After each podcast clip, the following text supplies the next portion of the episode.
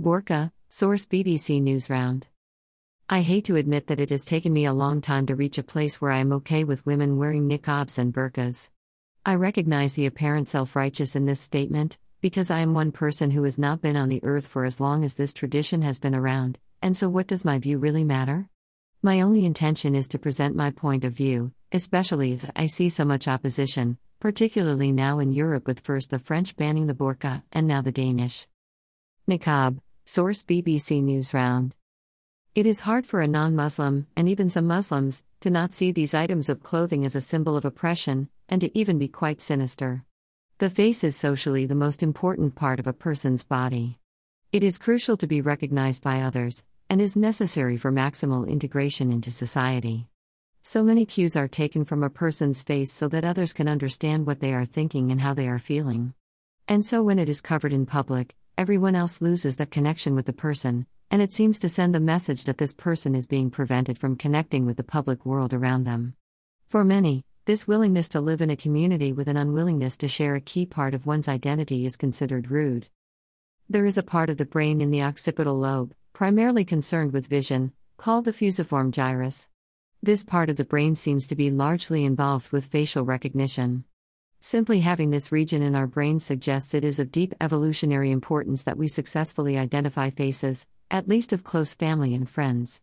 Here, it must be recognized that the women wearing the niqab and burqa do expose their face in private, and the mere presence of the fusiform gyrus is not itself an argument against wearing these facial coverings. However, in public, this could be a supporting explanation of why people feel uncomfortable when they are unable to see faces. We simply lose our ability to process or understand the person. Our understanding of our community is mildly destabilized.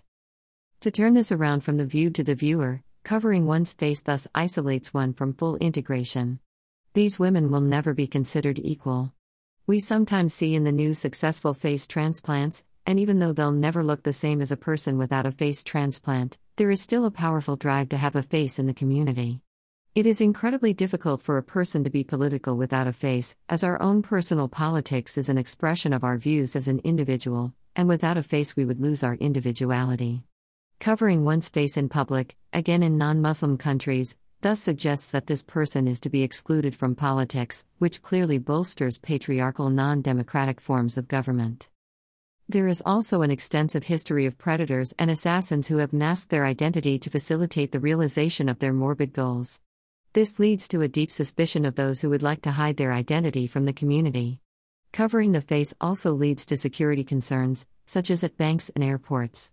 When you do not know who a person is, and you cannot see their expression, you cannot be informed of their intentions, which of course could be a security concern. So, after all of these pretty powerful reasons for why a person's face should be exposed, how could I have come to the conclusion that it's okay? I think the most powerful argument here is that you cannot legislate what women wear. With the notable exception of indecency laws, wearing nothing in public, as soon as you legislate what a woman can wear, you are assaulting her rights as a person, and you are undermining her right to choose what she wears. I believe this is counter to the values of what Western culture has been founded on, even if you want to argue that in a Muslim country she would not have the choice of what she wears.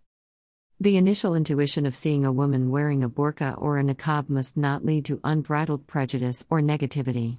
By reminding oneself of the respect we should show all people, one should consciously make the effort to smile or converse, where appropriate, and not let the difference lead to acts of harassment or even assault. I'm getting sick of seeing news stories where women have had their burqas, niqabs, or hijabs pulled from their heads.